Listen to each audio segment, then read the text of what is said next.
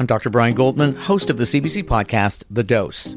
Each week, we answer vital health questions that will help you thrive, like what does my mental health have to do with my gut? How can I prevent melanoma? How much sleep do I really need? And how can I manage my health without a family doctor? I chat with the top experts to bring you the latest evidence in plain language, all in about 20 minutes. Find the dose on the CBC Listen app or wherever you get your podcasts. This is a CBC podcast. Welcome to Ideas. I'm Nahlah Ayed. In the early 20th century, Black intellectuals were imagining a post colonial world. Students from Africa and the Caribbean studying in European cities were thinking about what an African future could look like and giving shape to a political movement known as negritude you know, it's it's best to think about it as a kind of black humanism, really, an incursion into that black people have something distinctive to offer to humanist philosophy. This humanist philosophy fueled debates about education in French West Africa. What types of knowledge and learning would best serve African children in the future? Was it possible to prepare Africans for a time beyond colonialism, but also hold fast onto tradition and history? Transformations had been occurring since enslavement, which fundamentally sort of changed the way that the continent looked. But the real sort of investments in developing and in changing what intellectual and public culture looked like on the continent itself is a sort of late 19th century development. And education is really central to this. Educators and politicians hashed out their opinions, helped by a growing number of magazines and newspapers. These newer forms of literacy were creating new kinds of audiences or publics built around the printed word. Newspaper contributors from Sierra Leone to Cameroon obsessed over the problem of illiteracy and the challenge of education, revealing continuous anxieties about class, political status, and the future of West African publics. Merve Fejzula is a historian of modern Africa at the University of Missouri. Along with our conversation, you'll hear excerpts of a lecture she gave recently at the University of Toronto. We're calling this episode Negritude The Birth of Black Humanism.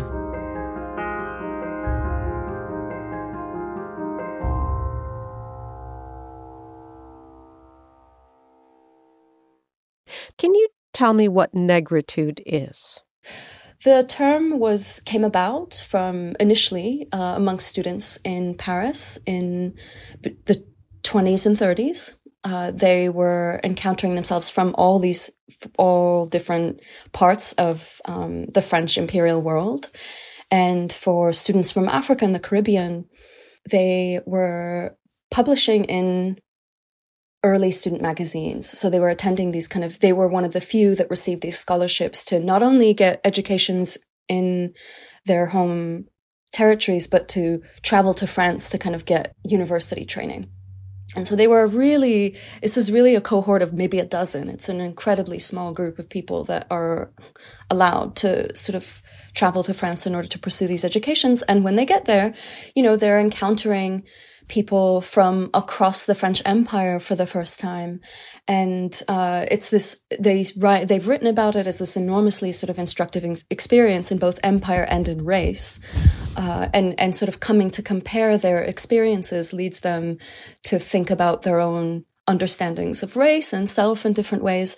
And the term itself comes from a student periodical, The Black Student, it was called, in which it was a one issue periodical. So these were very, you know, they're scrapped for money. So they would sort of cyclostyle these, you know, staple them together, whatever it was, and then put them out. But that one issue became this sort of legendary issue for coining this term negritude, which was coined by Aimé Césaire, uh, the Martinican, the great Martinican intellectual and politician, and then later taken up. It was sort of, it wasn't something that was just immediately taken up by people. He used it. And then later on, it's when he publishes his great poem, uh, Cahier d'un retour au pays natal, that it becomes sort of something that lots more, that exposes many more people to the terminology. But that's sort of where the origins of the word come from.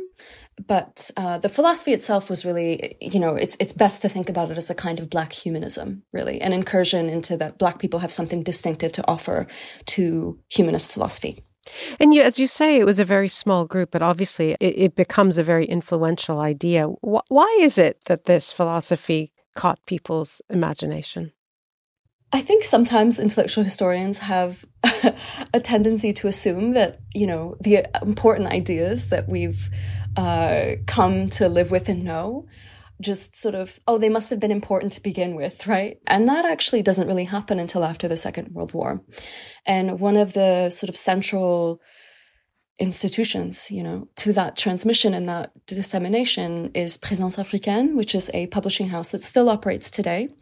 It was founded um, in 1947, simultaneously in both Paris and Dakar, and um, that was that became the sort of hub. It collected a lot of um, black intellectuals in Paris and in Dakar and, and organized a lot of these seminars. So it was through the work of that publishing house. And then lots of anthologies begin to be published after the Second World War, um, consecrating Negritude gathering all of these intellectuals in a single volume, for instance, of poetry and writing. So it's really through that work.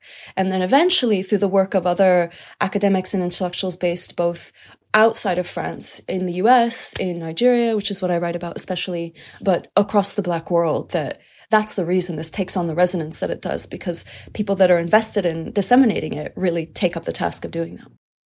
Let's begin in the 19th century or early 20th century. There's a lot of churn and tension in West Africa in terms of power and, and intellectual development and education.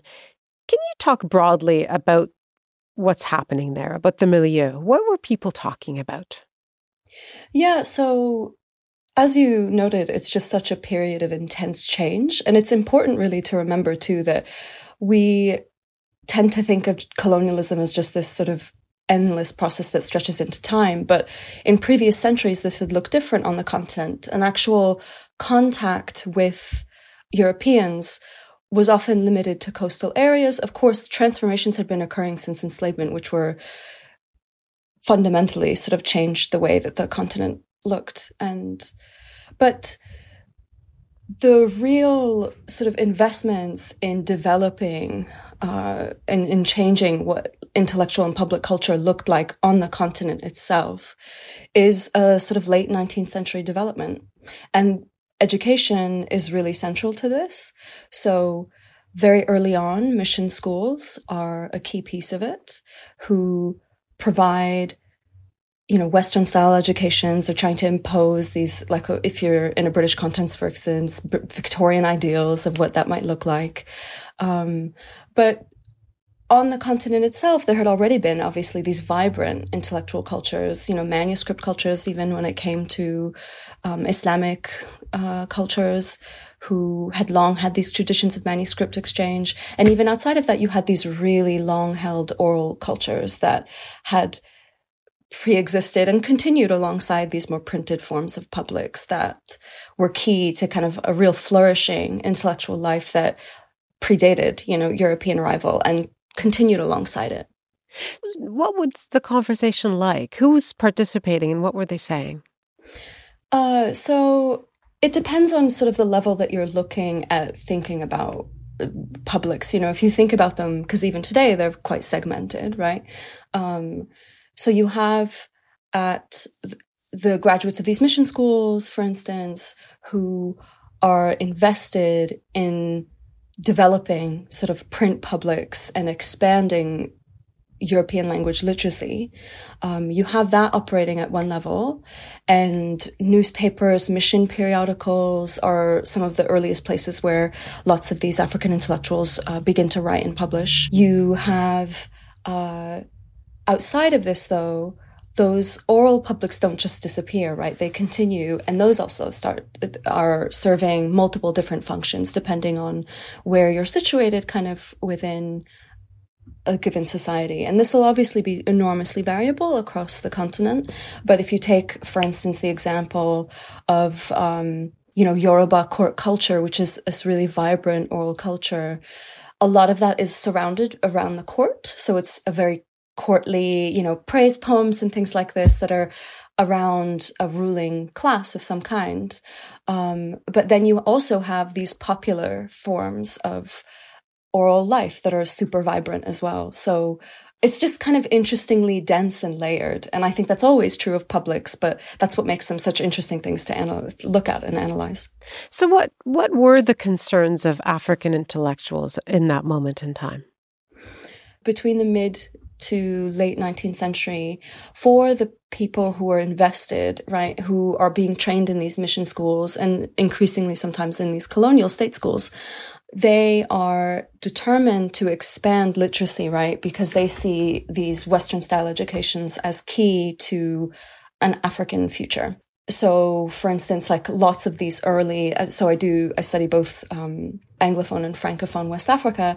And in both cases, you can find people who call themselves Black Frenchmen and Black Englishmen, like on the, on the continent who are convinced that education grants them full and complete access, right, to Western culture. And they are trying to combat these very racist stereotypes that there is no possibility of, of African or black, you know, or diasporic intellectuals to ever accede to like Western forms of knowledge. So they really aggressively pursue some of these forms of uh, educational expansion because they see it as key to disproving like a lot of these racist myths. Whereas, and then you get sort of interesting segments though, even amongst that kind of elite class too. I'm thinking again about a Nigerian example with Herbert Macaulay, um, who's a great sort of nationalist, pan-Africanist figure in both Nigerian history and in African history. But he is a lot more ambivalent about Western style educations. He is much more in favor of um, what he, this is the terminology that he uses, but it's important to remember that it's a kind of Western imposition, a traditional education. Um, and he thought that there was something being lost, right, in this pursuit of Western education. How did the work of public thinking at the time fall to people like school teachers and, and francophone students specifically? So, for instance, in the one of the more elite institutions, the the elite institution really of um, education in French West Africa at the time, that was the name of the entire ter- sort of territorial scope, was the uh, William Ponty School, and they wrote these plays. They were asked to write all sorts of essays. So they got this early training and then immediately had, at the time, these forums were expanding in which they could, after graduation, write in. So this one very famous kind of Senegalese politician, Mamadou Dia, he writes about graduating from the Ponty school going. He's a trainee teacher. He's posted in Saint Louis, which is in a northern bit of uh, Senegal. And he starts first a newsletter for his other teachers. It's, he's attempting to sort of organize them too, because at the time, uh, African trained school teachers were receiving far less pay than European ones. And so he was attempting to raise the status of their degree so that they could have equivalent, both training and equivalent access to pay and pensions from the French state. But he's doing this through newsletters, right? So he's doing this through forms of writing. And that becomes a jumping off point for him to start publishing editorials in newspapers at the time in uh, Dakar and elsewhere. And he talks about it as his political formation, right? Like jumping from teaching and then sort of gradually getting more and more invested in public writing. By the turn of the 20th century, education in French West Africa was under intense pressure. African intellectuals like poet and cultural theorist Leopold Senghor were deep in conversation with each other about what kind of learning would be best for African children and youth.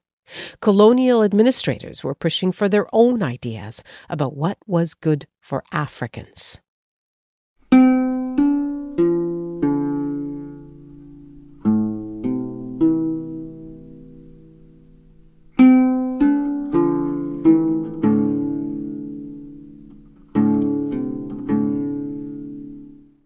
This came to a head beginning in the 20s as colonial administrators across West Africa, so in, in, Portu- in Portuguese colonies, in British ones, and in uh, French colonies, began taking education away from mission schools and establishing state run departments of education.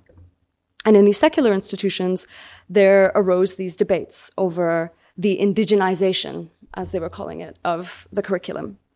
And so much of what was going on had to do with whether Africans could be taught in a classical manner along the lines of what was going on in imperial institutions, or whether you needed to introduce, and they often drew on interwar anthropology to do this, an adapted education.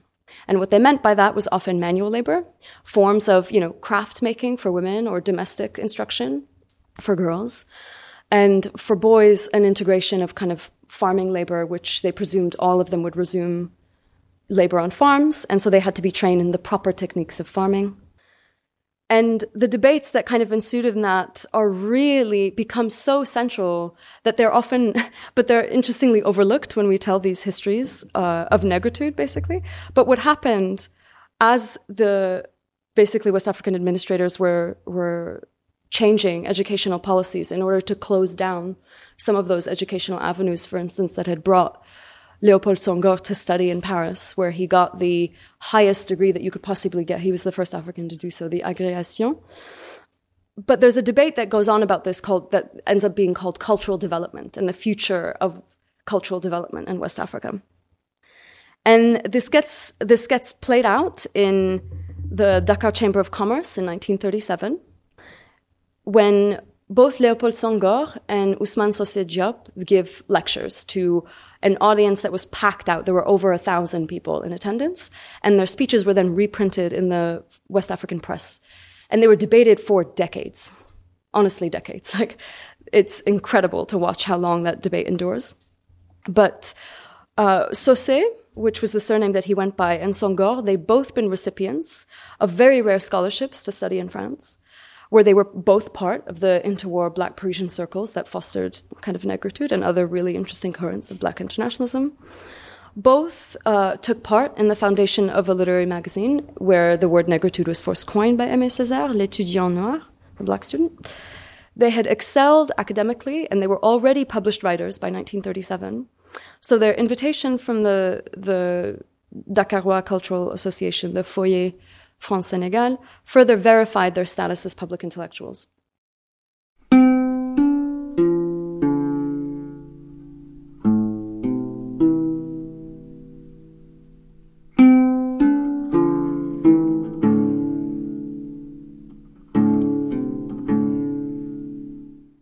Negritude wasn't limited to academic discussions. Black thinkers were working to understand the Black experience under colonialism from the story of when negritude first arises, it's in conjunction with a lot of different, you know, black internationalist, um, as they're called, philosophies, print cultures that were really arise at a moment where there is this need that black intellectuals feel for kind of global connection with each other, right? Because of the way that global empire and capital work, um, that coordinating their efforts in some way becomes really central to, and finding, you know, a common way to articulate a diasporic experience, right? Um, it becomes a central sort of project for in the 20th century. It was an ongoing project, obviously, to begin with, but the possibilities of coordination just intensify in the 20th century.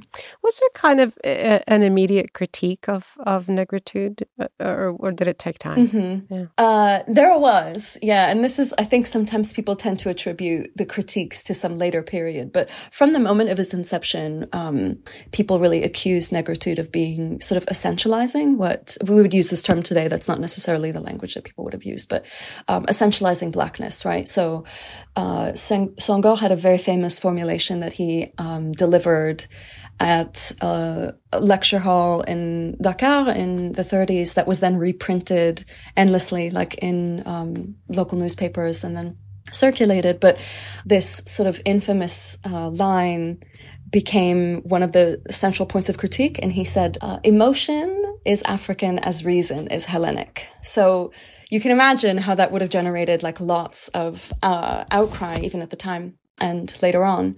But that continued to be a really strong point of contention for people. Um, d- you know, for black intellectuals decades after that and continually now, right? You, you still have groups of people who advocate for its revival and then others who claim it's just, you know, it's sort of irredeemably essentialist. Mm.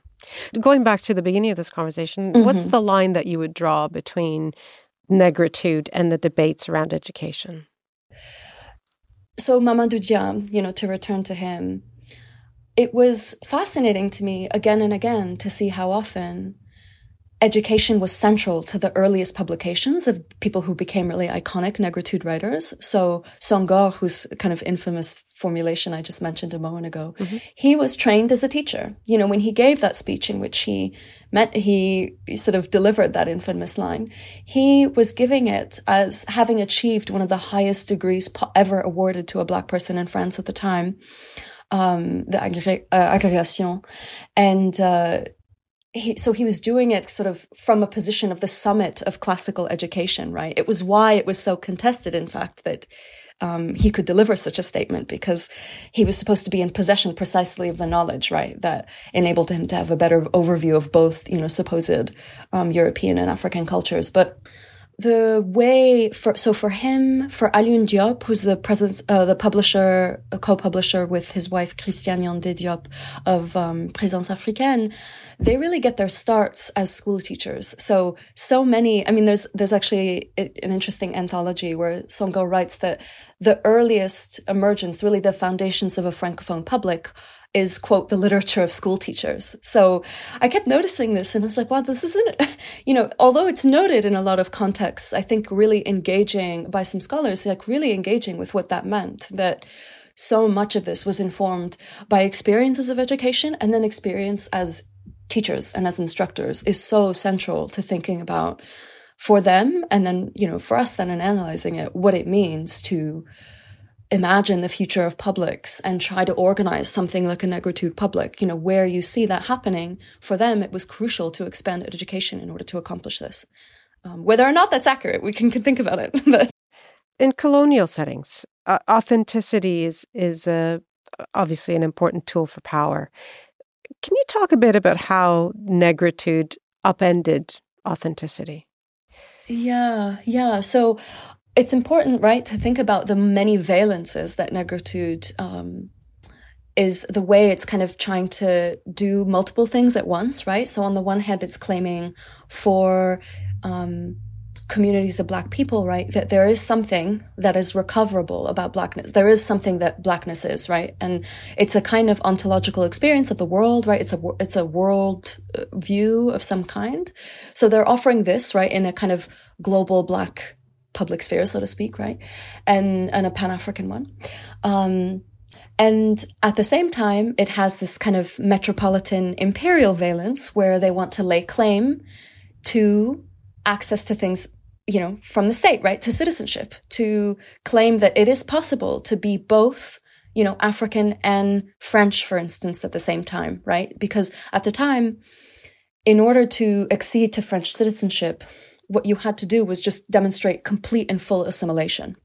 So adapted educations, as many of negritude intellectuals argued, was just an actually ways of disenfranchising, um, you know, basically French colonial subjects from accessing citizenship because they still perceived this sort of fundamental incompatibility of Africanness, for instance, with um, Frenchness.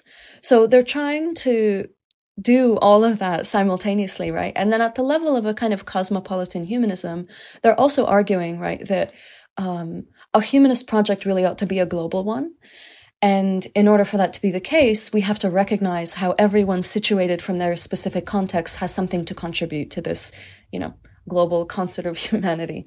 Uh, so for them, where they're relying, you know, occasionally on these more essentialized versions, they still are attempting to sort of articulate a, a common human embeddedness, right? Which was honestly, I mean, for many Black intellectuals up until the mid 20th century, one of the dominant ways of articulating um, Uh, you know, humanist philosophy attracted Martin Luther King just like it did other people. So it was it was the dominant paradigm for intellectuals globally. So it's no accident that black intellectuals too would articulate ways to make their claim on it as well.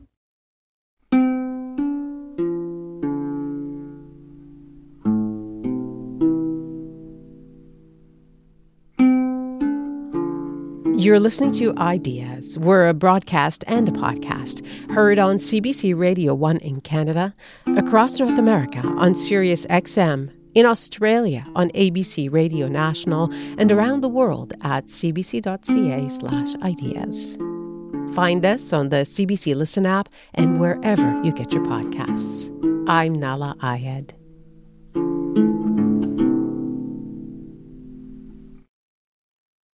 I'm Helena Bonham Carter, and for BBC Radio 4, this is History's Secret Heroes, a new series of rarely heard tales from World War II. They had no idea that she was Britain's top female codebreaker. We'll hear of daring risk takers. What she was offering to do was to ski in over the high Carpathian mountains. Of course, it was dangerous, but uh, danger was his friend. Subscribe to History's Secret Heroes wherever you get your podcasts.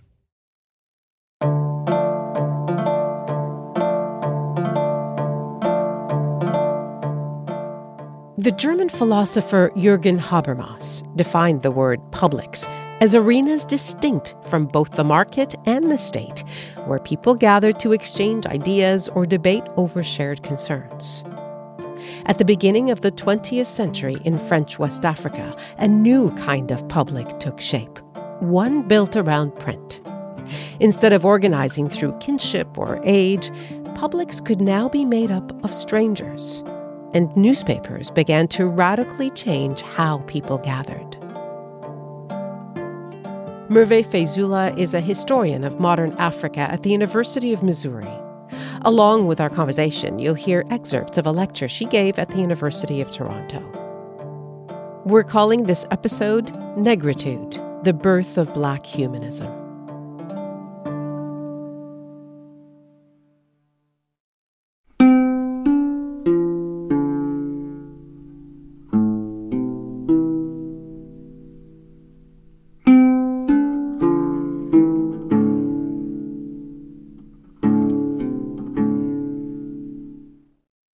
Without a continual and expanding stream of imperial language literate children, West Africans worried about their own reproduction and survival. Newspaper contributors from Sierra Leone to Cameroon obsessed over the problem of illiteracy and the challenge of education, revealing continuous anxieties about class, political status, and the future of West African publics. In 1937, a Nigerian teacher in Lokoja expressed his anxieties in an article that was alarmingly titled now, Does a Nigerian Schoolboy Think? While Francophone West African authors wrote in to voice their concerns and su- suggestions in three separate surveys of, quote, the black child in French West Africa between 1920 and 1950. It's really notable, in fact, that the origins of specialist periodicals for intellectuals in West Africa, in which these contributions appeared, were intended for instructors, the Bulletin de l'enseignement de l'Afrique occidentale française and the Nigerian teacher, which later was renamed Nigeria. In fact, you know, indeed, if many African leaders at the time of independence had gotten their start as newspapermen, another significant subset had been trained as school teachers. Some of the founders of the iconic black publishing house and journal Présence Africaine that I write about quite a lot in the book even attended the same school to learn how to be school teachers, the École William Ponty in, in Dakar. As part of efforts to standardize education and keep it out of the hands of mission schools like Uzuakoli, this generation of the subsequent generation of state-educated West African school teachers in the early 20th century got their start in public spaces via debates over education. From Senegal to Nigeria, self proclaimed black Englishmen or black Frenchmen made use of print to attract readers and grow their numbers. Circulation numbers could then be displayed to colonial authorities as proof that one's ethnic community, political party, or social group enjoyed the widespread support of the public. The availability of newspapers, not just for reading, but as a disposable medium in art instruction, is indicative of just how much the intellectual landscape changed in such a short time at the turn of the century. There were only four newspapers circulating in Nigeria at the start of the 20th century. By the 1920s, there were 10 in the Lagos area alone. By 1959, there were almost as new, many newspapers as years in the decade, 60.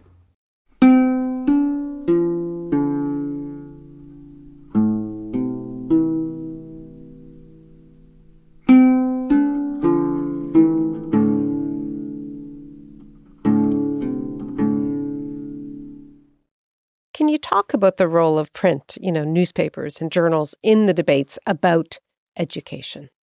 Mamadou Dia and Senghor actually team up and they start a, a, newspaper that's called The Human Condition, which also says everything about wrapping up all of those three valences in one. Um, but so it's a, a paper based in um, Dakar, and it's meant to. It's it's they've formed a new political party, so it's partly a party organ.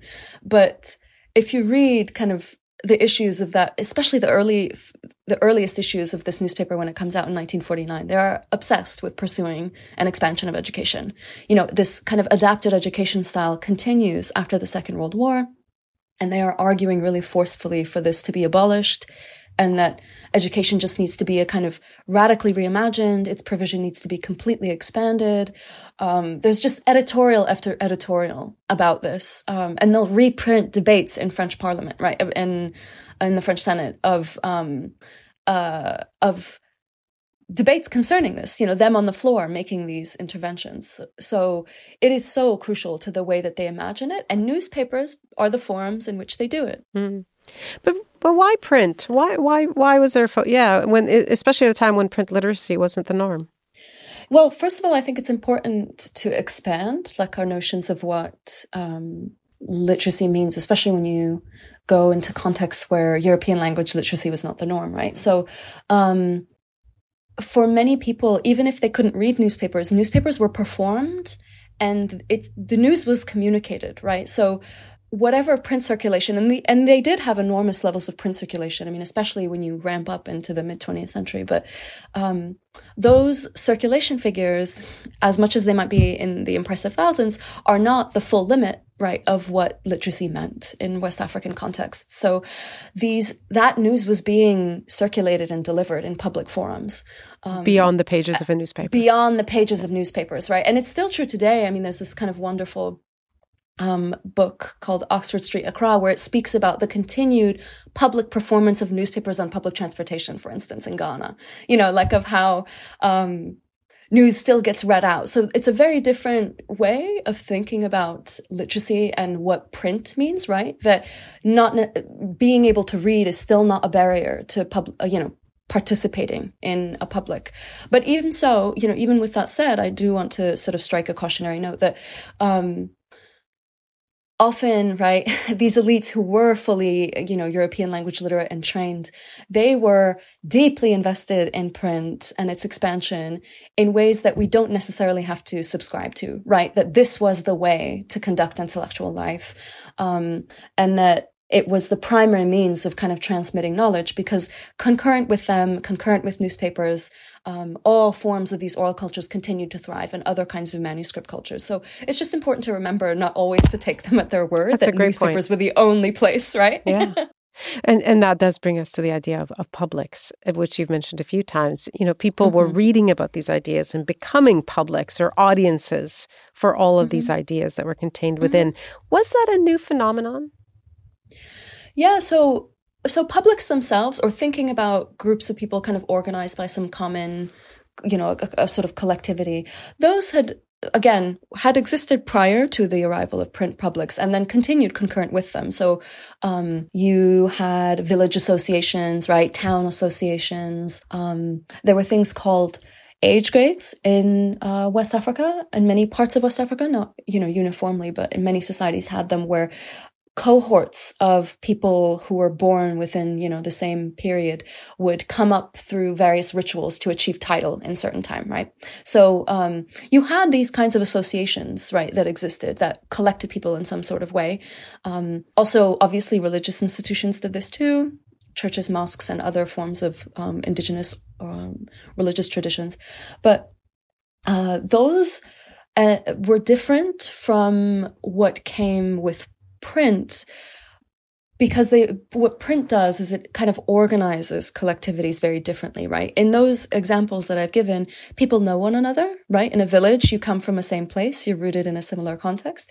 But when you're addressing someone in print you're sort of writing for an ether. I'm speaking to you now and just presuming that someone is listening right? So it's an audience of strangers And that's a very radically different way of organizing what it means to be part of a public that you presume not to know personally the people that you're addressing. How does that change the conversation at that time? Yeah, yeah. So that becomes one of the, it's really when exactly that becomes apparent that things begin to change, right? So, um, when, for instance, to return to the Yoruba example, this, um, you had this kind of courtly life right? That organized itself around these kind of oral performances. And this is true in Europe as well, where you had these kind of courtly performances that were restricted to audiences of people of the nobility.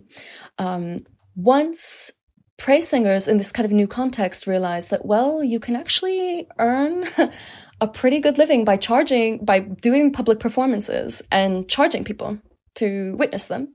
That changes the landscape of kind of what is possible in in that given context, right? So now it becomes a much more popular genre. So, and outside of this sort of really restricted group of people, and it becomes accessible to new groups of people, right? Um, the restricted elite groups of people. Right, exactly, exactly. So, uh, it not only though that kind of liberates these older genres from restricted sh- circles, but it generates a, a, search for, well, what can we find? To, we have a market now, right? That, mm-hmm. um, what can we find to sort of fill this gap and to draw audiences in, draw in these audiences of strangers? And really that's where newspapers come in. And that's a kind of global story that it's really experimentation with the form that leads people to realize that it's possible to create new kinds of collectivities. And when you take people like Senghor, for instance, you um, and Mamadou Dia, who start their Human Condition newspaper, you begin to see how you, what a useful tool this can be politically as well, yeah. where you rally people around your party or you rally people around a cause, um, using this forum, which can uh, uh really draw together kind of audiences of people who you can't even imagine yet. Yeah. yeah.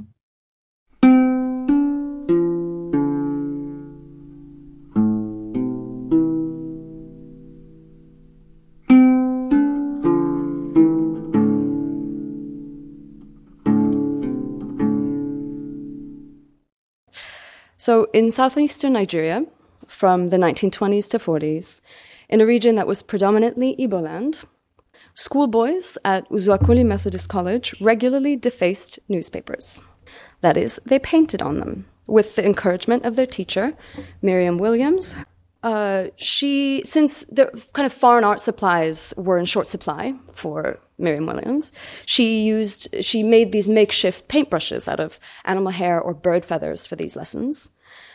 And though she admitted that her instructional resolve was to, quote, copy, get them to copy Western art, she reported that all the children instead preferred to use sticks, and always their pictures were line work, end quote. Unbeknownst to Williams, her students were ignoring these lessons in favor of recreating both the tools and the motifs of Igbo uli painting, which is an aesthetic repertoire of stylized linear motifs, typically practiced by women. The motifs can adorn homes, shrines, as well as bodies. The word uli refers to the berries of specific plants in Igbo land from which the dye is rendered, which is then painted onto people or places using a stick whose end has been crushed to produce a fibrous effect. The motifs themselves are a mix of abstract and representational forms, and as you can see from these images of Uli designs, I'm pretty sure we can be fairly confident that the students were totally ignoring Miriam Williams's lesson to draw Uli on their newspapers. I have been so fascinated by this kind of snapshot, this description that I found uh, this summer in the archive a few months ago. And unfortunately, there aren't examples of their drawings that I can share with you. Um, but even without knowing what these classroom sketches might have looked like, this report offers us so much to think about. How do we interpret students' choices to execute Uli painting? What are we to make of the scene of young boys reproducing the designs of an art whose practitioners were predominantly women? What does it mean that before these students could even read newspapers, they were remixing them Given the iconic nature of newspapers in Africa, which scholars have called, quote, infrastructures for public culture, were these school children members of West African publics, even if they painted on newspapers instead of reading them? Conceptions of childhood had long existed in Africa before missionaries came along and introduced their own understandings of it. In that context, you know, rather than chronological age or physical development as a determinant of youth, in Africa, quote, coming of age was a process of navigating complex systems of obligations and privileges between elders and youth. Age was earned. It wasn't something that was biologically given. Beginning with the mid 19th century arrival of the printing press in Africa, however, a technology that accompanied the evangelizing side of the civilizing mission, education and print were indelibly linked to children and publics.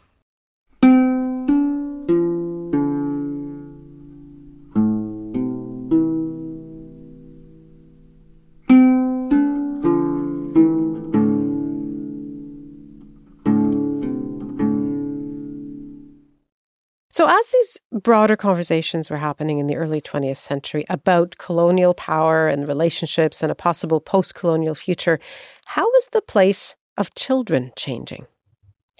Yeah, so that's a great question. Um, understanding the way that uh, age really functioned in African societies is sort of important context here, where um, age wasn't something that was kind of a demographic given, as we tend to presume it is now. It was something that was earned, right? You went through various rituals across your life, various kind of um, forms of coming of age. So those age grades, for instance, you would your cohort, um, a kind of male cohort age grade, would take a specific title when they were when they had passed, you know, um, a specific coming of age ritual. So it, it's a very different way of conceptualizing what um, it means to be educated too, right? Where edu- education is organized really differently. Um, and then how this kind of gets transformed, as you can imagine, in an imperial context, is that age is get is both much more closely tied to a demographic age, but then also much more closely tied to this institution of the classroom. That um, between certain ages, you ought not to be doing working on a farm or doing um, other things that you may have been doing. You should be in a classroom where you should be learning a specific set of, um, you know, reading, like, so again, European language literacy or other forms of instruction. And those can include, you know, those were gender divided in European context. So often, um, girls' schools, right? The, there was a, the most elite girls training school in French West Africa in comparison to William Ponty. They did very little arithmetic. So, a lot of it was focused on kind of housekeeping and sewing training. So they're also imposing these specific, right, understandings of, um, labor, right? What what women's work looks like, what um, they should aspire to, you know, what boys should do and what they should aspire to, etc. Yeah. You tell a story um, close to the beginning of the lecture about young schoolboys uh, in a in a part of the uh, early 20th century Nigeria in Igboland. I think I'm saying that correctly. Um, p- painting traditional art on on newspapers. Why, why is that image important? I've been so fascinated by this ever ever since I came across it in an archive because it just kind of gathers everything in a single image. But um, so first of all, I mean, to think about um, what they're doing on a newspaper, right? The fact that this is available to them as a kind of disposable medium of art instruction is new. Newspapers are still very new, you know, up at the, by the point that they're writing, they're drawing on them there are there had been kind of earlier at the start of the 20th century right at the turn of the century maybe two or three newspapers by the time they're just painting on them there's 30 just in the lagos area alone so um, people perceive the possibilities of them immediately right and they begin to mushroom and expand um, and so these young boys in Igboland, they're encountering, they know what newspapers are before they can ever read them. And they're drawing on them, right?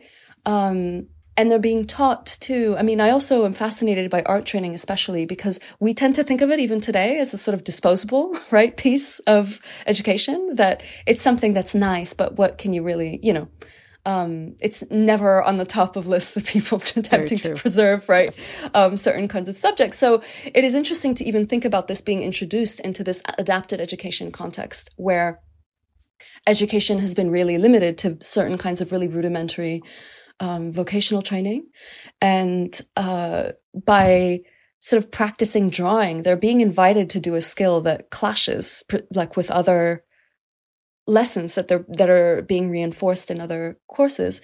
But at the same time, it's it, important to remember that the reason that they're being taught to draw, um, many of those schoolboys in that same classroom in Uzuakoli, they illustrate the first primers in indigenous languages. Hmm. So they their illustrations get employed, right? They're also being taught to draw because their drawing can be useful for expanding literacy. So um, it's this kind of interesting circle to think about. And they're know? doing it on newspapers that they can't read. Mm-hmm. Exactly. They're doing it on newspapers that they can't read. Yeah. For me, I think uh, it's really important to take seriously the creative activity of children like that. Is there is there any sense in which it you think of this as an act of resistance? Yeah. So I think um, it can be right. I don't want to be too definitive on Mhm. it because I think there is a, there. The simplistic readings can go in both directions, right? Where we just celebrate every instance of this as some kind of um, demonstration of agency, right? Or you just reject it. Well, children are children and they just do these inexplicable things and it would be silly to make too much of them.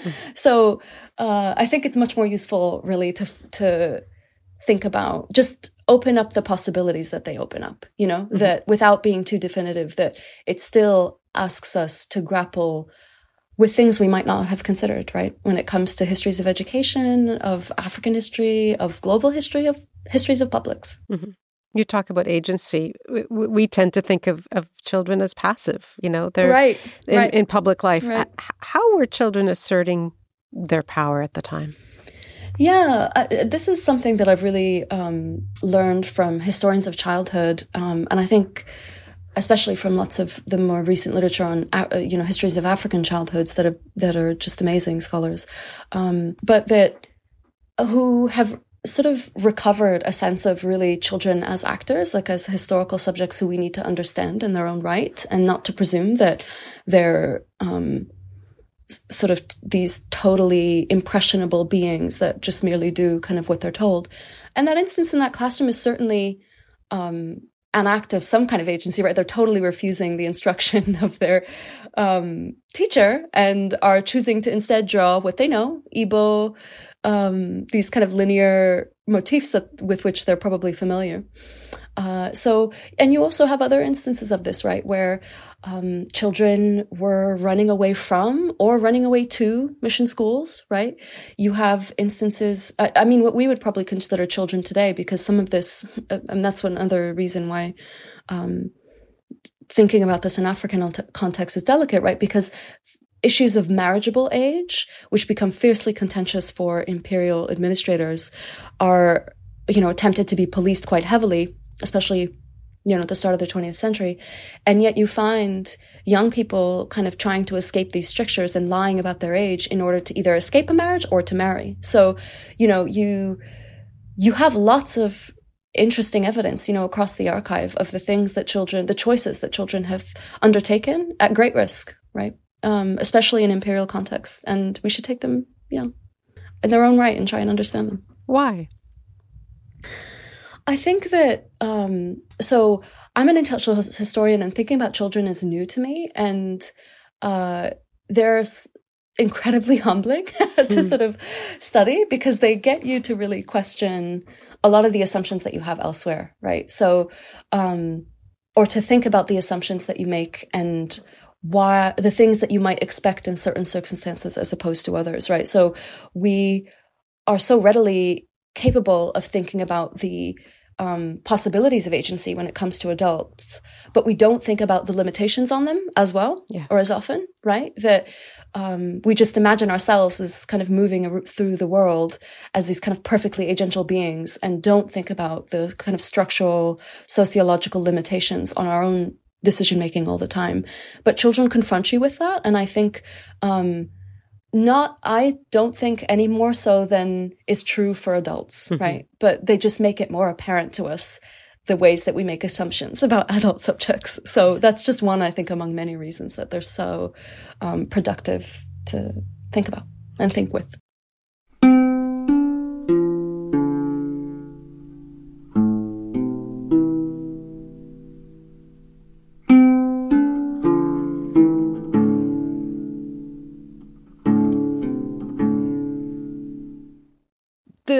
Concept of childhood, I'm, lots of historians of childhood have shown this, that the no, the kind of received notions that we have of it today are really the product of a long historical development, but especially in the 19th century, where Victorian ideas about protecting children, having these places where they play and they don't work, you know, lots of the labor regulations take a long time as a, uh, to come, even in this country. You know, there's lots of histories of this that it's really not until very late in the 20th century that it becomes normative that children need to develop that they have to be cordoned off in these special institutions of social reproduction called classrooms in order to ensure that they don't advance to adulthood too quickly, that they're gradually introduced to all sorts of things. Immersion in life is just not considered acceptable anymore.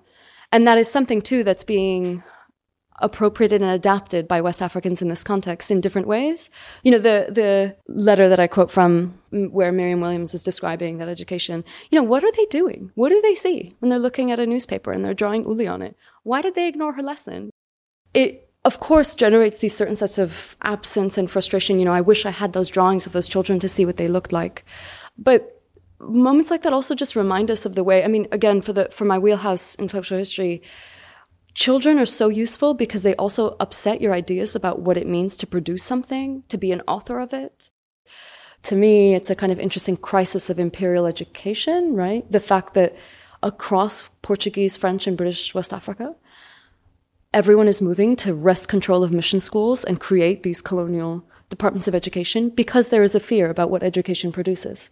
And so they imagine that if they can shape the future, future generations of West Africans, then they can better control the direction of what West African public life will be like.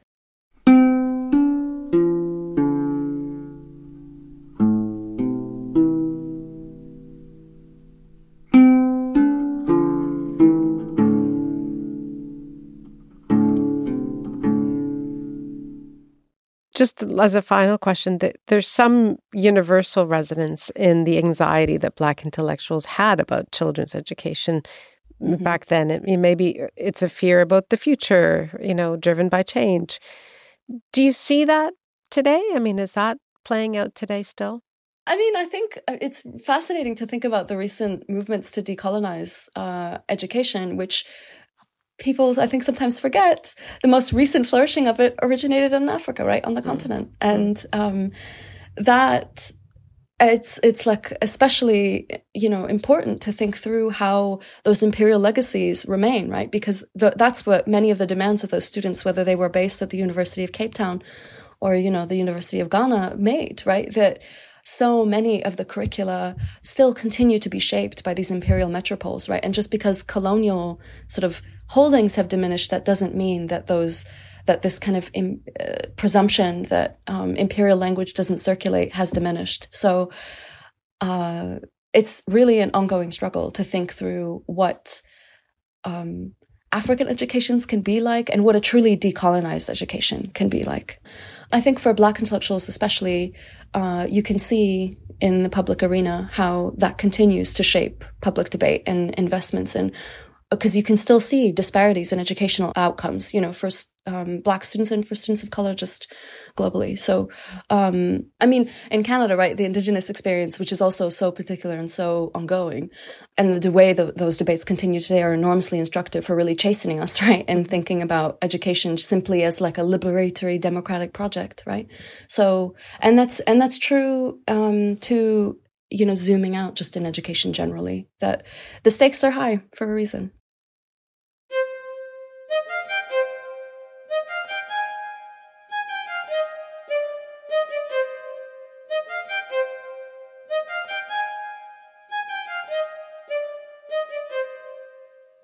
You are listening to Negritude, the birth of Black humanism.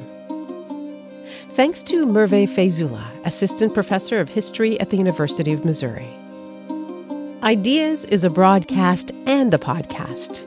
If you like the episode you just heard, check out our podcast feed's vast archive, where you can find more than 300 of our past episodes. This episode was produced by Nahid Mustafa and Pauline Holdsworth. Technical production Danielle Duval and Austin Pomeroy. Web producer Lisa Ayuso. Senior producer Nicola Lukšić. Greg Kelly is the executive producer of Ideas, and I'm Nahlah Ayed.